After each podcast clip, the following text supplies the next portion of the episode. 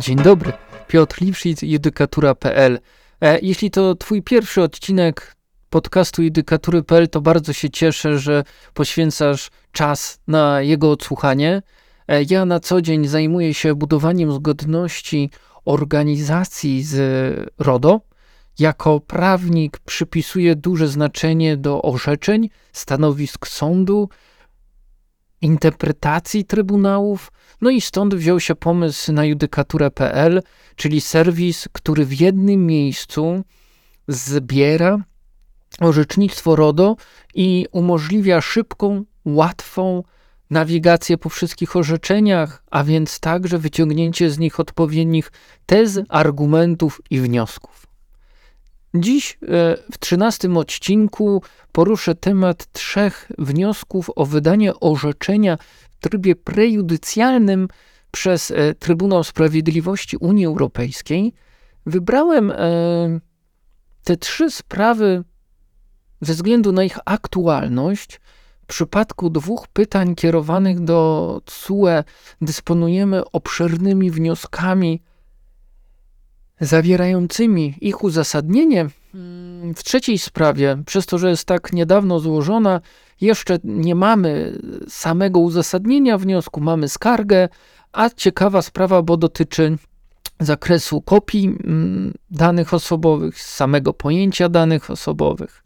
No ale wracając do pierwszych dwóch Mm, tematów, czy dwóch e, wniosków prejudycjalnych. Pierwszy dotyczyć będzie spółki Endemol Shine Finland, e, a druga sprawa, którą poruszę, no, Meta Platforms Ireland, spółka facebookowa, która ma kilkanaście spraw przed CUE, a pewnie kilkaset, e, jeśli by połączyć wszystkie sprawy przed wszystkimi organami nadzorczymi w Unii Europejskiej.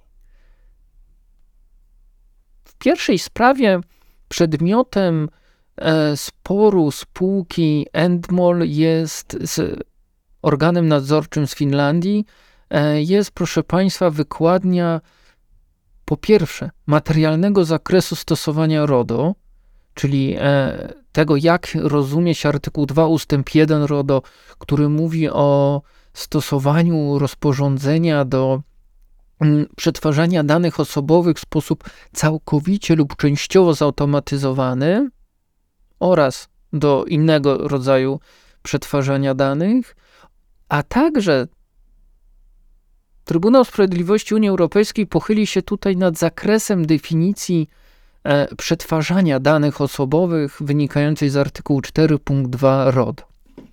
Jesteśmy w zakresie e, takiego wniosku, czy Następująca sytuacja spowodowała, że sąd Finlandii zadaje pytanie, które brzmi tak: czy ustne przekazanie danych osobowych stanowi przetwarzanie danych osobowych? No, bardzo ciekawe pytanie. Wiemy, że e, patrzenie na dane osobowe jest ich przetwarzaniem. Wiemy, że możemy takim patrzeniem naruszać e, czyjąś prywatność.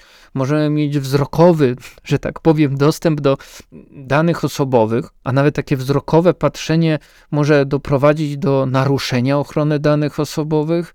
No, w tej sprawie, czyli C740 na 22, jeśli rzecznik praw, y, rzecznik, przepraszam, generalny CUE i pokaże, w którym kierunku iść, to CUE nam podpowie, czy takie ustne przekazanie danych jest y, przetwarzaniem danych osobowych.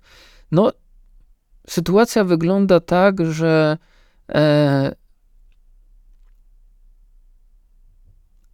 pewna, e, pewien pracownik tej spółki, czyli tak naprawdę no, e, tej spółki Endemol Shine Finland OI e, złożył swój ustny wniosek do sądu dla Sławonii Południowej. Domyślam się, że to jakaś część Finlandii. E, I po prostu zadzwonił, proszę Państwa, do sądu e, z prośbą o udzielenie informacji o ewentualnych toczących się lub zakończonych postępowaniach karnych przeciwko konkretnej e, określonej osobie fizycznej, no spółka wiedziała o kogo pyta, bo ta osoba e, brała udział w postępowaniu konkursowym.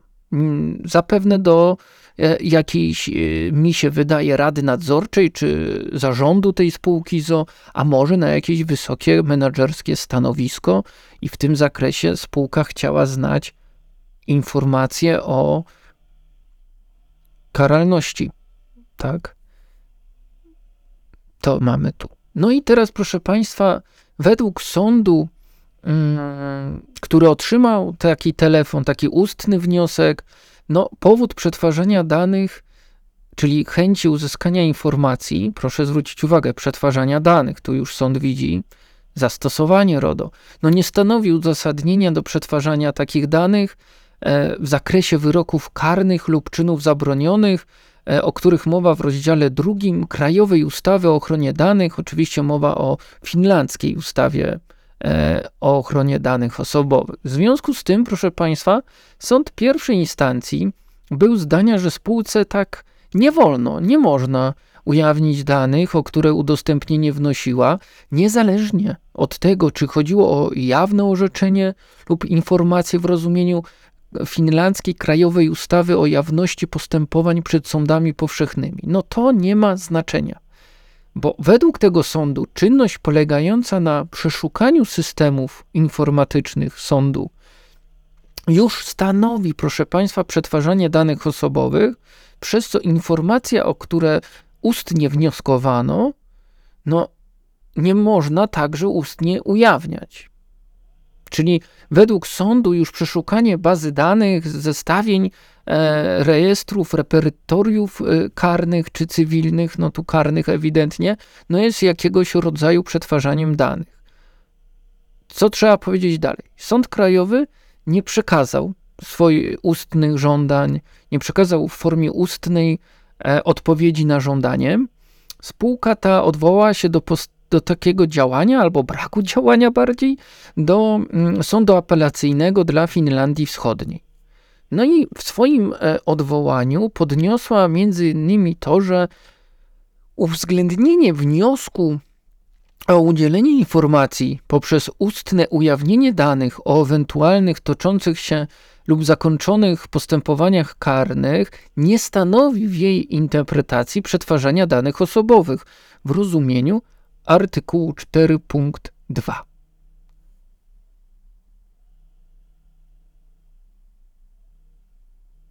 Sąd apelacyjny e, przyjął odwołanie spółki do rozpatrzenia e, i wskazał, że no, trzeba się tu odwołać do Trybunału Sprawiedliwości w sprawie C245 na 20, to jest sprawa XZ przeciwko AP, E, i wyrok zapadł 24 marca 2022 roku, że przetwarzanie danych osobowych ma miejsce, jeżeli sąd umożliwia wgląd w akta postępowania zawierające dane osobowe, przy czym umożliwienie wglądu polega na udostępnieniu kopii akt dziennikarzom. Tu mieliśmy to orzeczenie dotyczy bardzo ważnego artykułu 55 ust. 3 RODO, kiedy mamy działalność czy wymiar sprawiedliwości, e, a tu chodziło o to, że po prostu dziennikarze chcieli mieć dostęp do kopii akt sądowych, no i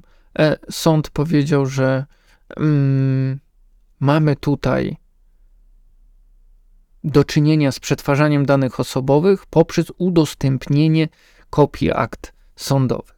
No i proszę Państwa, zdaniem sądu apelacyjnego hmm, wykładnia artykułu 2 ustęp 1, artykułu 4 punkt 2 rozporządzenia powinna, RODO oczywiście powinna dokonywać się w ten sposób, że ustne udzielenie informacji o ewentualnych toczących się postępowaniach lub zakończonych przeciwko określonej fizycznie osobie fizycznej stanowi przetwarzanie danych osobowych i dokładnie takie pytanie przedstawiła Trybunałowi.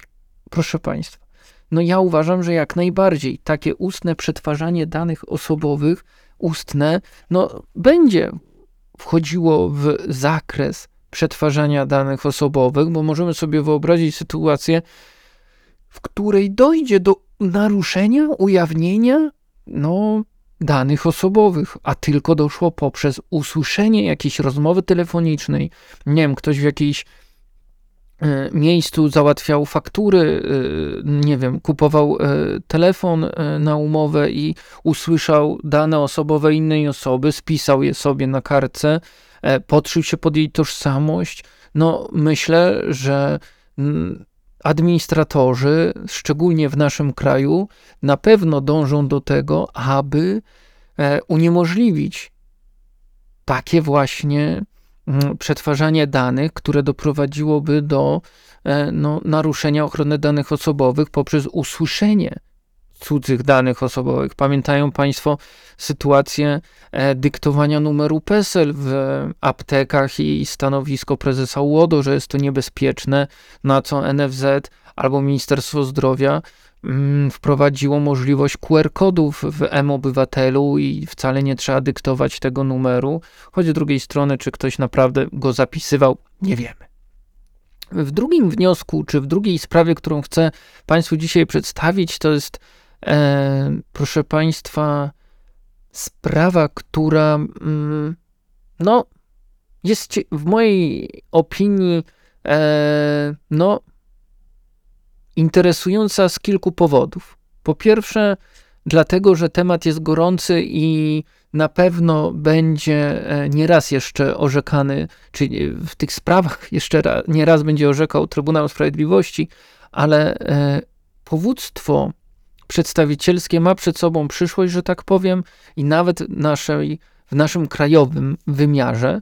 No, druga sprawa to jest, proszę Państwa, sprawa C757 na 22.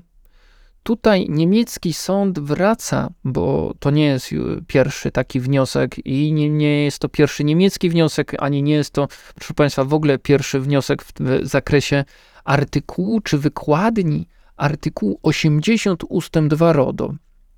To jest taki przepis, który mówi o właśnie e, podstawie, albo stanowi, może lepiej powiem, bo przepis nie mówi. E, przepis, z przepisu możemy wyczytać co najwyżej. E, możliwość, proszę Państwa, podstawy prawnej do wystąpienia z tak zwanym powództwem przedstawicielskim, a jest to taki rodzaj powództwa, gdzie osoba, której dane dotyczą, samodzielnie nie występuje do sądu, proszę Państwa, nawet nie wie, że ktoś wystąpił w sprawie, która jego naruszenia danych osobowych dotyczyła. No, artykuł 80 ust. 2 daje mm, możliwość państwom członkowskim na wprowadzenie takich przepisów proceduralnych w postępowaniach cywilnych, gospodarczych, które e, pewne podmioty, organizacje lub zrzeszenia e, wy, wykorzystują i będą mogły wykorzystywać w przyszłości, w, na, w takiej sytuacji, gdy nie mają, proszę Państwa, niezależnie od upoważnienia otrzymanego od osoby, której dane dotyczą, e, te stowarzyszenia, organizacje mają prawo wnieść w tym państwie członkowskim skargę do organu nadzorczego na podstawie artykułu 78 RODO, czyli prawa do skutecznego środka ochrony prawnej przed sądem przeciwko właśnie organowi nadzorczemu i artykuł 79, czyli prawo do skutecznego środka e, ochrony prawnej przed sądem przeciwko administratorowi, tutaj proszę Państwa, lub podmiotowi przetwarzającemu, jeżeli podmioty te, te stowarzyszenia uznają, że w wyniku przetwarzania danych osobowych naruszone zostały prawa osób, których dane dotyczą. W tym temacie niedawno, bo y, Trybunał Sprawiedliwości 28 kwietnia 2022 roku w sprawie C319 na 20 wydał wyrok bardzo podobnej sprawie. Orzekł, proszę Państwa, że mm, no, wykładnia artykułu 80 ust. 2 RODO e, powinna dążyć do tego, że e, prawo krajowe, prawo członko, kraju członkowskiego może zezwolić Stowarzyszeniu Ochrony Interesów Konsumenckich na wniesienie do sądu powództwa, nawet wtedy, gdy to stowarzyszenie nie ma upoważnienia osoby, której dane dotyczą, no i niezależnie od naruszenia konkretnych praw osób. Takie powództwo może być wniesione przeciwko, no i to jest ważne, domniemanemu, proszę Państwa, sprawcy naruszenia, jeżeli przedmiotowe przetwarzanie może mieć wpływ na prawa osób. No, reasumując, tak rozległe uzasadnienie czy y, sentencję w roku C319 na 20 trzeba powiedzieć tak. Stowarzyszenie nie wie, kogo zidentyfikowanego lub możliwego do zidentyfikowania dotyczy naruszenie RODO. Trzeba też powiedzieć, że w związku z tym nie ma żadnego pełnomocnictwa czy upoważnienia do działania w jego imieniu, no bo nie wie, kogo dotyczy to naruszenie. Nadto stowarzyszenie opiera się wyłącznie na swoim domniemaniu, że doszło do złamania RODO, bo no, nie opiera się o żadną prawomocną decyzję organu nadzorczego, czy tam też, proszę Państwa, sądu cywilnego w zakresie artykułu na przykład 82 RODO. Na dodatek samodzielnie to stowarzyszenie wskazuje sprawcę takiego naruszenia, czyli wskazuje administratora danych, wobec niego składa pozew. No, wracając do naszej sprawy C757 na 22, tutaj niemiecki sąd zwrócił się do CUE o udzielenie odpowiedzi na pytanie, czy mamy do czynienia z dochodzeniem praw naruszonych w wyniku przetwarzania, czyli mamy w rozumie w wyniku przetwarzania, o którym mowa w artykule 80 ust. 2 RODO, jeżeli, i teraz to jest proszę Państwa clue tej drugiej sprawy, proszę mm, posłuchać, jeżeli Stowarzyszenie Ochrony Interesów Konsumentów opiera swoje powództwo na tym, że prawa osoby, której dane dotyczą, zostały naruszone, ponieważ nie zostały spełnione obowiązki informacyjne przy przetwarzaniu danych osobowych. No tutaj sytuacja wygląda tak, że e, Federalny Związek Organizacji Konsumenckich Krajów Związkowych, e, wpisany do pewnego ważnego E, wykazu upoważnionych podmiotów, o których mowa w niemieckiej ustawie no, o powództwach przedstawicielskich, wytoczył Meta Platform Irland Limited, czyli platformie internetowej, która prowadzi Facebooka, powództwo. Wiemy, że powód, czyli ten związek organizacji, związek stowarzyszeń, zarzuca Facebookowi Facebookowi, mecie, że bardzo dawno temu, no można by powiedzieć, że w prehistorii, bo w 2012 roku, proszę Państwa, w centrum aplikacji facebookowej Facebooka znajdowała się taka gra The Village.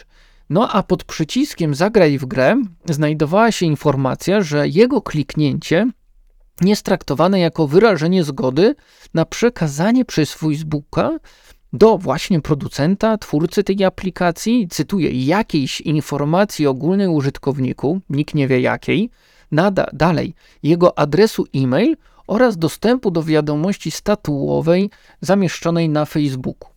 No i tutaj ten związek organizacji uważa e, w swoim postępowaniu, no, że taka forma ogólnych informacji e, jest nieuczciwa z punktu widzenia prawa do naruszenia, czy, czy, czy z punktu widzenia prawa e, dotyczącego uzyskania skutecznej informacji, a oraz pozyskania skutecznej, no rozumiem, że w świetle artykułu 7 ustęp 1 mm, albo e, samej definicji zgody z artykułu 4, no właśnie skutecznej zgody.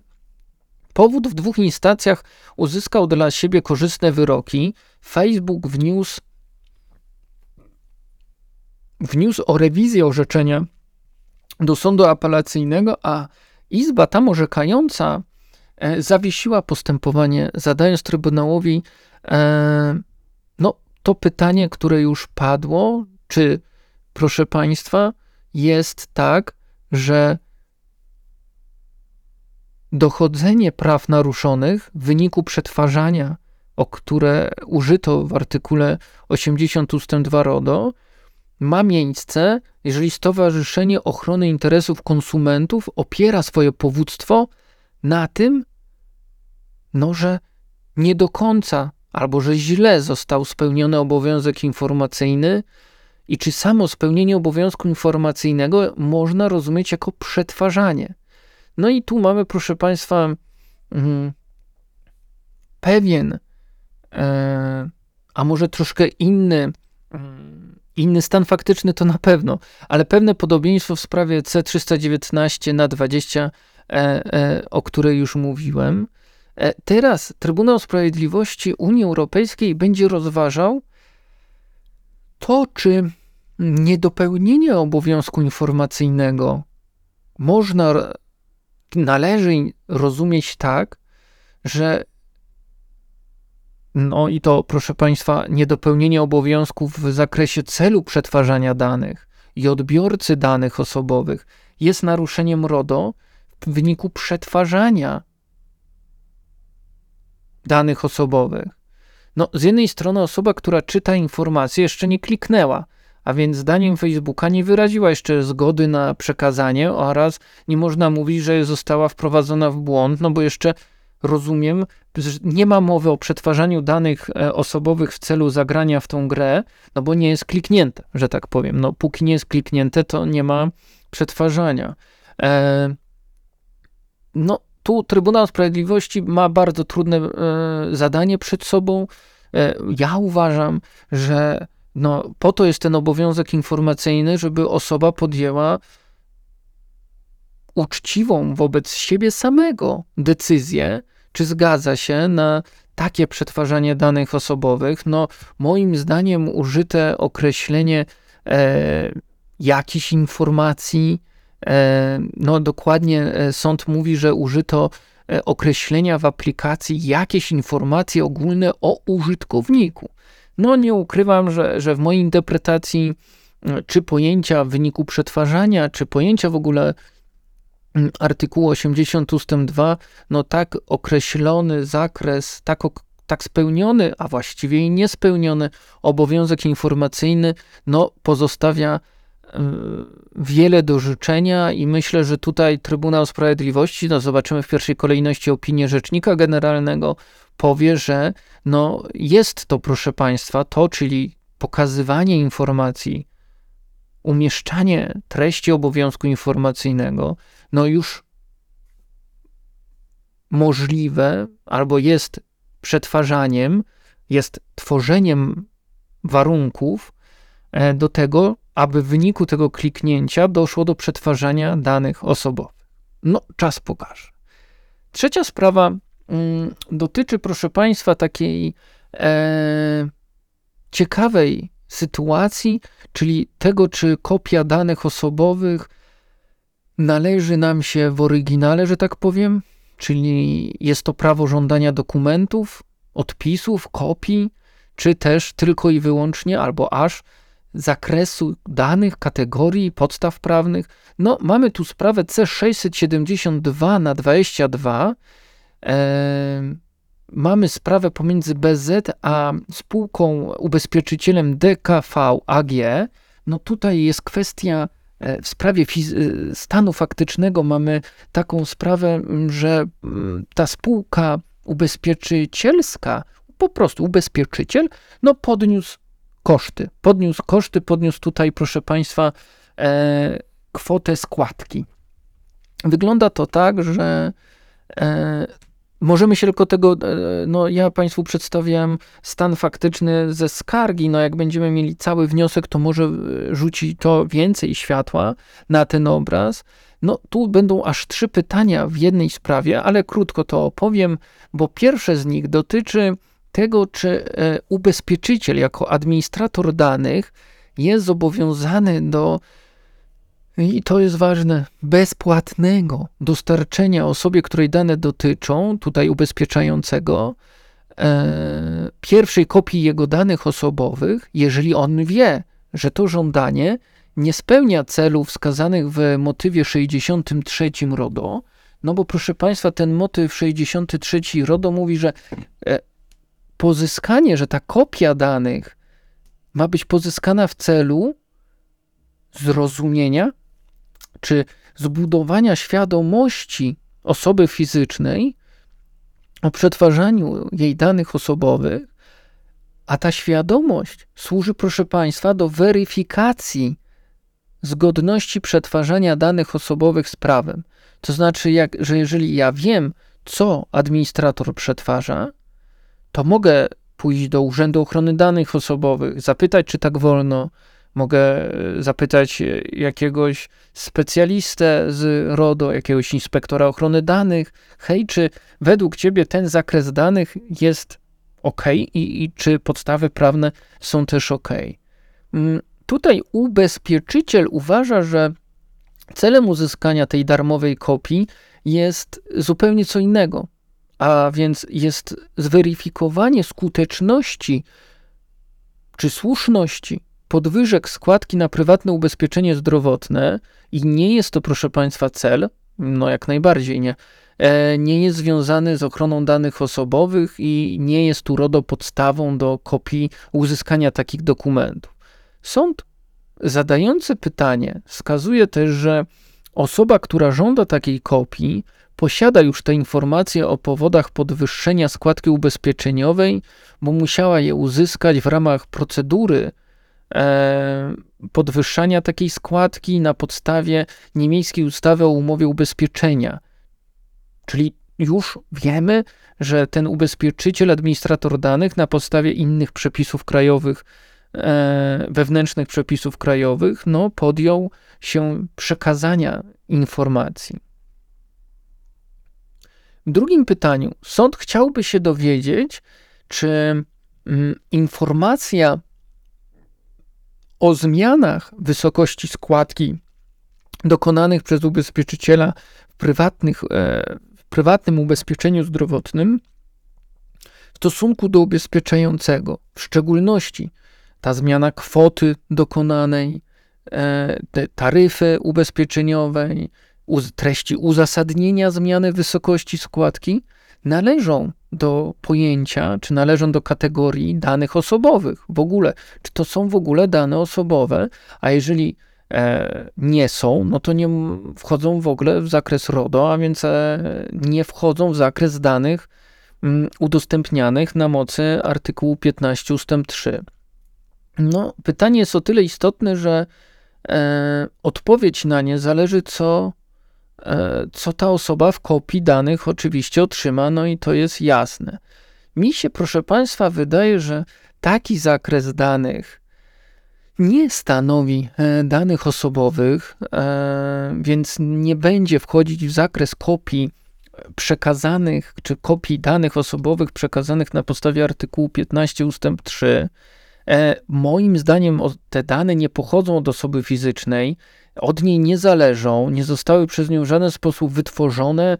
E, pewnie są to dane dotyczące jej schorzeń, jej wieku, e, no i pewnie ta e, składka zdrowotna urosła właśnie z powodów jakichś schorzeń, choć oczywiście jestem świadomy, że większość z Państwa się z tym nie zgodzi, mając na pewno od razu w rękawie przygotowany argument chociażby ze sprawy C434 na 16, czyli znana wszystkim sprawa Petera Nowaka, gdzie Trybunał Sprawiedliwości e, Unii Europejskiej powiedział, że takimi danymi osobowymi są pisemne, proszę Państwa, odpowiedzi udzielone przez osobę mm, przystępującą do egzaminu zawodowego i także, co jest ważne, ewentualne naniesione przez egzaminatora komentarze odnoszące się, proszę Państwa, do tych odpowiedzi. No, pytanie, czy możemy w naszej sprawie C, w naszej sprawie, proszę Państwa, C672 na 22 e, mówić, że treść uzasadnienia zmiany wysokości składki zdrowotnej będzie stanowić dane osobowe, bo odnosi się do osoby, no musi się odnosić do osoby, bo ja dostałem podwyżkę, a pan Krzysztof czy pani Gosia nie. No musi się odnosić do osoby. Choć może jest na tyle ogólnie przygotowana, że nie dotyczy jakichś informacji, które mogą stanowić dane osobowe. No tutaj Trybunał Sprawiedliwości ma bardzo ciekawe zadanie. Jestem mm, przekonany, że e, czytając już na pewno samą opinię Rzecznika Generalnego, będziemy się na pewno e, e, bardzo w nią wczytywać i się zastanawiać, czy e, jaki jest kierunek, no, jaki jest kierunek e, działania czy interpretacji e, samej definicji danych osobowych. Trzecie, ostatnie pytanie w tej sprawie dotyczy ciekawej kwestii technicznej, czyli dotyczącej realizacji prawa do uzyskania kopii. No i będzie miało oczywiście znaczenie, w ogóle ta odpowiedź na to trzecie pytanie pojawi się, jeśli CUE uzna E, takie uzasadnienie kwestii decyzji podnoszącej opłaty za ubezpieczenie zdrowotne za daną osobową, no bo w tym momencie to pytanie ma sens, a dotyczy, proszę Państwa, czy może lepiej powiem, że sąd chciałby ustalić, czy administrator danych ma obowiązek, jeśli oczywiście takie dane stanowią dane osobowe i wchodzą w artykuł 15 ustęp 3 w katalog tych danych, e, ma obowiązek przekazać tej osobie raz jeszcze kopię dokumentacji ubezpieczeniowej, czyli kopię aneksów do polisy, pismo przewodnie załącznikami, a czy też może nie. I chodzi tu tylko o jedynie wydanie, no będzie mniejszy to zakres danych osobowych na pewno. Mm, znaczy, mm, pytanie czyich danych osobowych, czy tych osób, które się podpisywały na dokumentach, robiły jakieś notatki, no pewnie tego nie udostępnimy.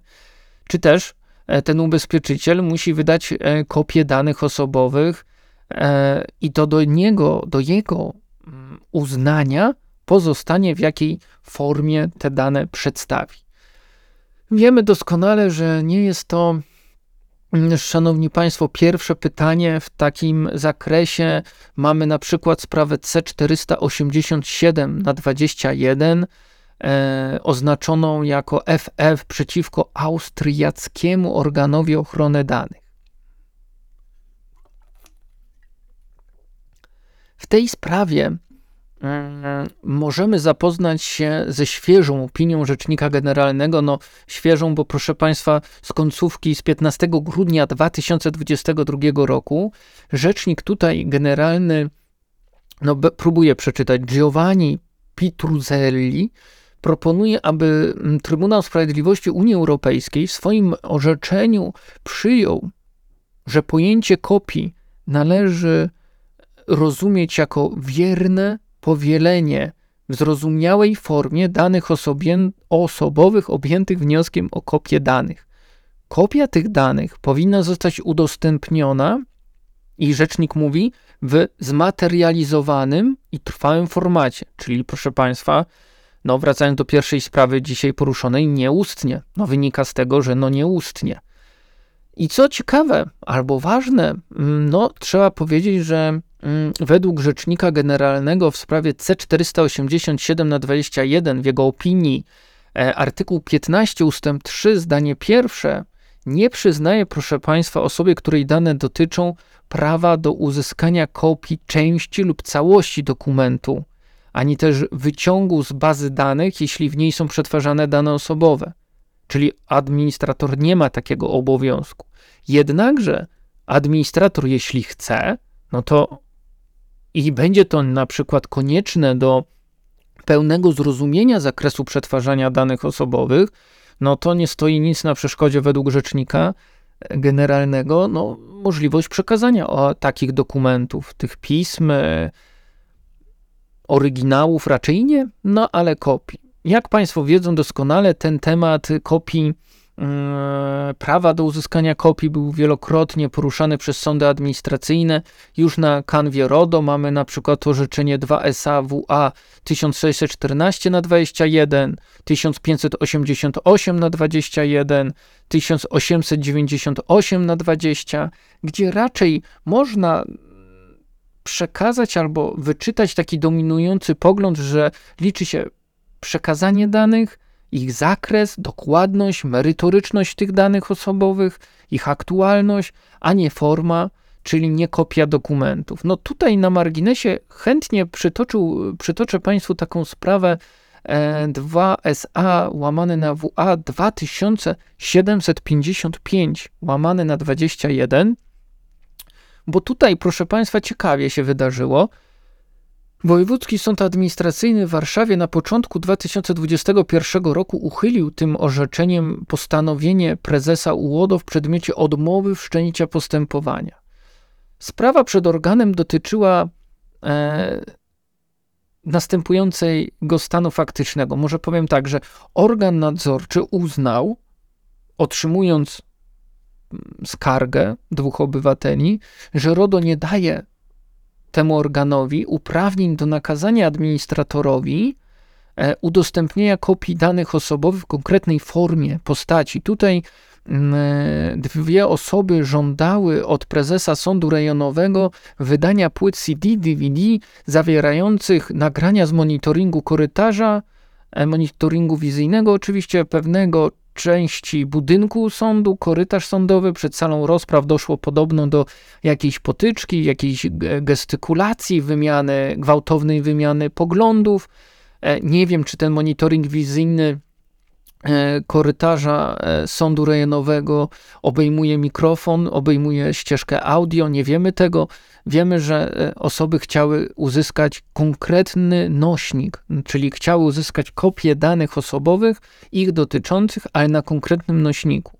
Sąd, uchylając postanowienie prezesa UODO, wskazał, że nie ulega wątpliwości, że istnieje przepis prawa materialnego, który nakłada na administratora danych osobowych obowiązek dostarczenia osobie, której no, dane dotyczą, kopii danych osobowych.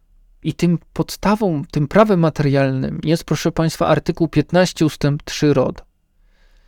I według sądu mm, odróżnianie kopii danych od nośnika zawierającego tę kopię jest niczym nieuzasadnione. Oczywistym jest bowiem, że dane te muszą być udostępnione na określonym nośniku.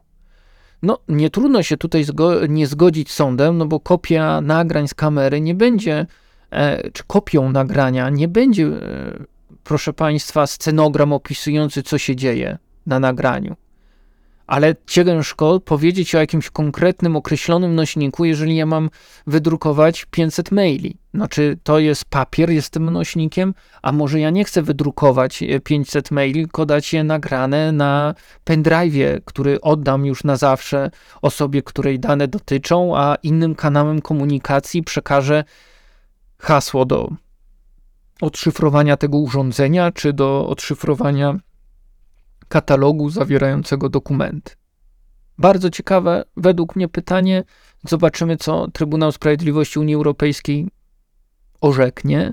Podsumowując, e, myślę, że Trybunał Sprawiedliwości Unii Europejskiej ma pracy do przodu na kilka lat, e, a to wynika mm, moim zdaniem z tego, że te przepisy są bardzo ogólne, może nawet zbyt neutralne technologicznie czy neutralne w zakresie pojęciowym i dają ogromne pola do e, różnych, oj proszę Państwa, różnych interpretacji e, i dzięki judykatura.pl będziemy razem wspólnie, liczę na to, śledzić losy nie tylko tych trzech pytań e, prejudycjalnych, ale także innych.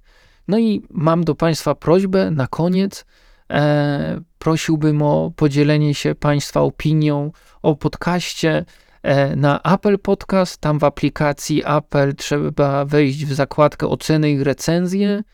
E, a jeśli słuchają Państwo tego podcastu przez Spotify, no to pod gwiazdką z opisem podcastu jest miejsce na ocenę. Ja będę bardzo Państwu wdzięczny za każdą pozostawioną ocenę. Jeszcze raz dziękuję. Do usłyszenia w kolejnym odcinku. Pozdrawiam, Piotr Liwszyc.